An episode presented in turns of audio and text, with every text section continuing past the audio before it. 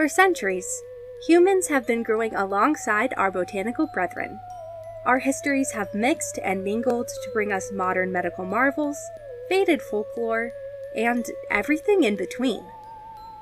Of course, in order to understand the plant, we have to start with its roots. I'm M. Grubner Gaddis, and this is Rooted. Hello, and welcome to the first official Rooted episode of Spooky Season. It's always that time of year in my heart, but now that the weather is finally starting to agree, I think it's high time we dive into a series I've been stoked about bringing you for ages.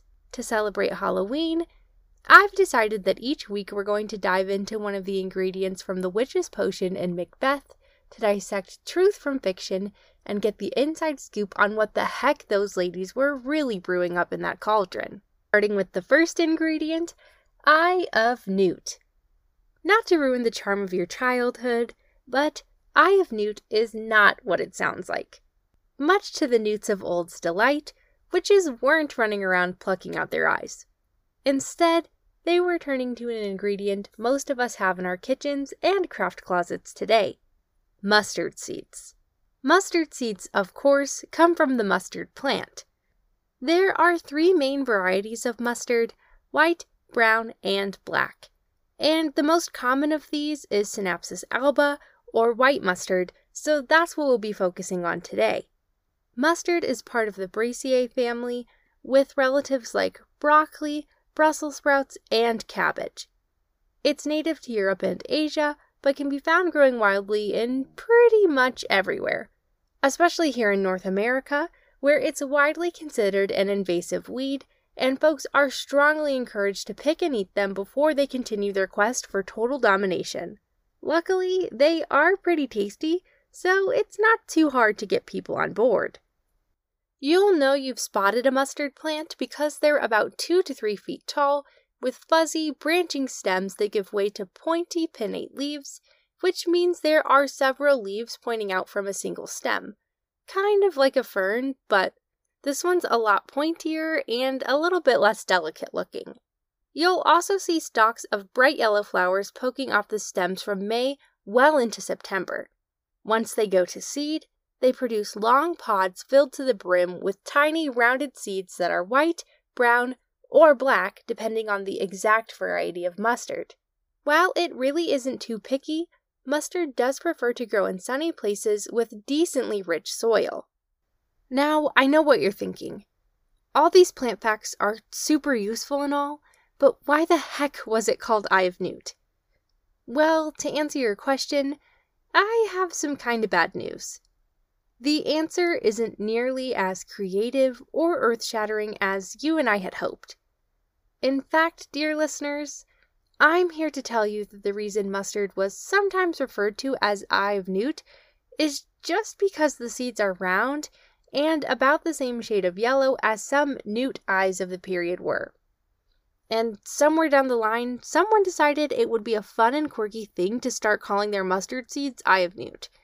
And everyone else just kind of agreed, so they all just went with it until it ended up in Macbeth. Aside from that little oddity, mustard has been used for thousands of years across many faiths and cultures to symbolize a variety of things.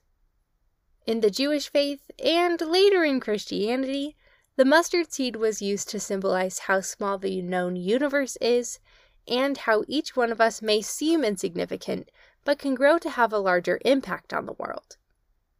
In Buddhism, there's the story of a woman, Kisa Gotami, who is devastated by the death of her young son. Grief-stricken and refusing to accept his death, Kisa brought her child door to door, begging her neighbors to give her the medicine she needed to save her son's life. After quite some time, one of her neighbors encouraged her to go to the Buddha, and when she arrives, he instructs her to go to each house in her town and collect a handful of mustard seeds, one from every house that has not been touched by grief, so that he can make a medicine to save her son. Easy enough, she thought, so she headed out on her quest to collect the seeds. However, as day turned to night, She hadn't found a single house that had not experienced the loss of a loved one. While she returned to the Buddha empty-handed, she had also accepted her son's passing and the grief she felt, and decided to bury him in the forest, taking comfort in the fact that although she had lost her son, she wasn't alone in missing a loved one. In countries like India, Denmark, Italy, and Germany, mustard seeds are said to protect us from evil spirits which cause chaos or unhappiness in our lives. In Denmark, it was common to sprinkle mustard seeds outside of your doors and windows to keep the malevolent energies at bay, while in Germany, brides would often sow mustard seeds into the hems of their wedding dresses to promote happiness and a bright future for their marriage. Mustard seeds were also commonly used to symbolize hope and prosperity, as their seeds have been known to remain viable even in extremely harsh conditions, showing us that no matter how dire a situation may seem, there is always hope that will spring back stronger. In potions and spell work, mustard typically would have been used as protection and to ward off any attempted hexes or negative energies that may have been sent a witch's way. So maybe the witches in Macbeth wanted to protect themselves, then do their own bidding. After all, the rules of three would dictate that any harm they wished onto others would come back onto them. So it makes sense that they would want to mitigate their own risk as much as possible. Outside of symbolism and spiritualism, mustard has also played important roles in our food, medicine, and beyond. In medicine, mustard has long been used to help heal wounds quickly, much like yarrow from last week's episode. The leaves were traditionally ground into a paste and spread onto the wound or applied directly to protect the skin while it healed. While doing my research for this episode, I couldn't find a chemical answer as to why this worked, but I did find an interesting study that actually showed another folk remedy, using yellow mustard to heal burns, might actually do more harm than good, as mustard contains known skin irritants that can actually cause even more inflammation on the already very irritated skin.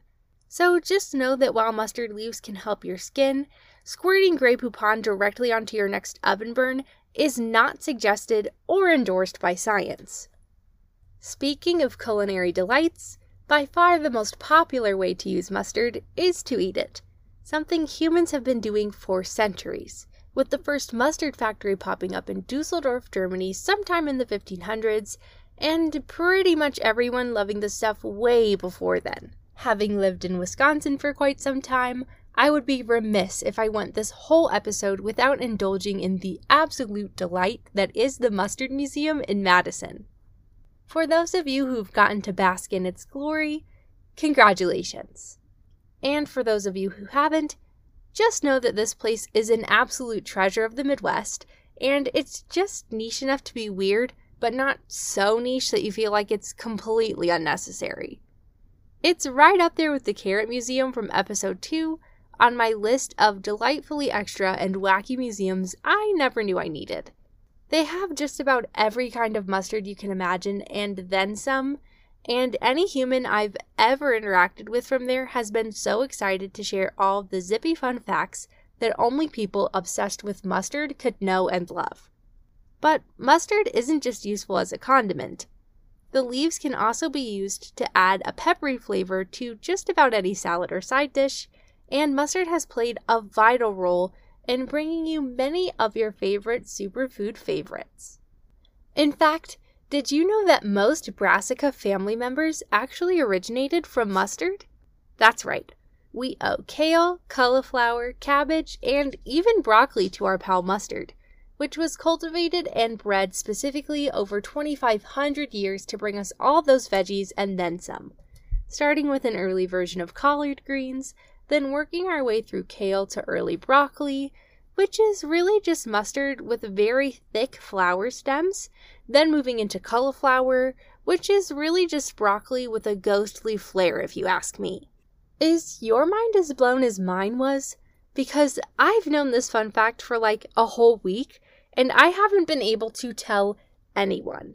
And I'm also still not over the fact that all of these plants are just mustard with different hats on. It's like squash being all the same plant all over again. And if you haven't fallen down that rabbit hole yet, don't worry, I'll take you there soon enough. And if that somehow hasn't boggled your brain enough, we have to get to the recent controversy and drama surrounding mustard. That's right, I'm finally bringing you another dose of botanical outrage you didn't even know you were missing. You're welcome. Okay, to fully understand this, I need you to really picture it with me. You're a seed crafter in the heart of Minnesota. You have spent years honing your skills and creating the craziest and most beautiful works of art out of seeds. You're at the top of your game, and nothing can stop you from creating the most epic piece the State Fair has ever seen, until tragedy strikes. Your sworn frenemy and president of the P T A, Susan, has made it her mission to take everything that brings you joy, and the next thing on her list is that first place ribbon.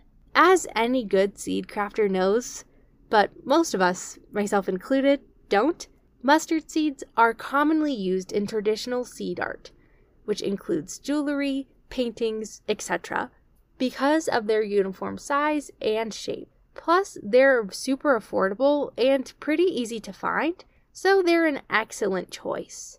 They also take dye quite well, making them a truly perfect addition to any seed-based art or craft.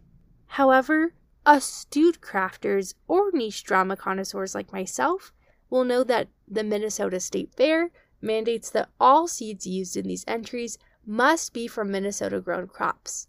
And mustard, unfortunately, isn't one of those, meaning that this year will be the last year mustard seeds are permitted in the art unless some sweet and courageous farmer takes it upon themselves to grow mustard seeds for the whole state.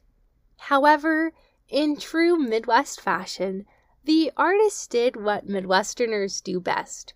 Snarkily respond by putting their outrage into seed art with pieces like Mustard's Last Hurrah and Who Snitched on Yellow Mustard, gracing the eyes of attendees and judges alike.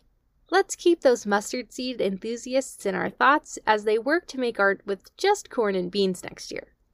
Aside from seed art and salad dressing, mustard has plenty of other uses we have yet to fully explore, like biodiesel, promoting seed viability in other crops, and many, many more.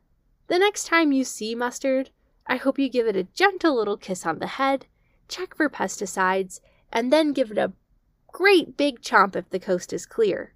And the next time you have a recipe that calls for mustard seeds, channel your inner Macbeth witch and sprinkle some Eye of Newt into your next soup. I promise it'll be even tastier now that you know you've actually been making potions this entire time. Thanks so much for listening. I'll be back next week with another deep dive into a potion ingredient you probably know better than you think. See you then! If you like the show, please consider subscribing and leaving us a review on Spotify, Apple Podcasts, or anywhere else you listen. You can follow us on Facebook and Instagram at rooted dot pod, we're on YouTube at rooted dot podcast, and you can check out our website, rooted pod dot com, for transcripts, updates, and so much more. Special thanks to Eric Kluxen for writing and performing our theme music, and of course, a special thank you to all of you for being here. Until next time, be kind to yourselves, be kind to the earth, and just like a plant, drink your water.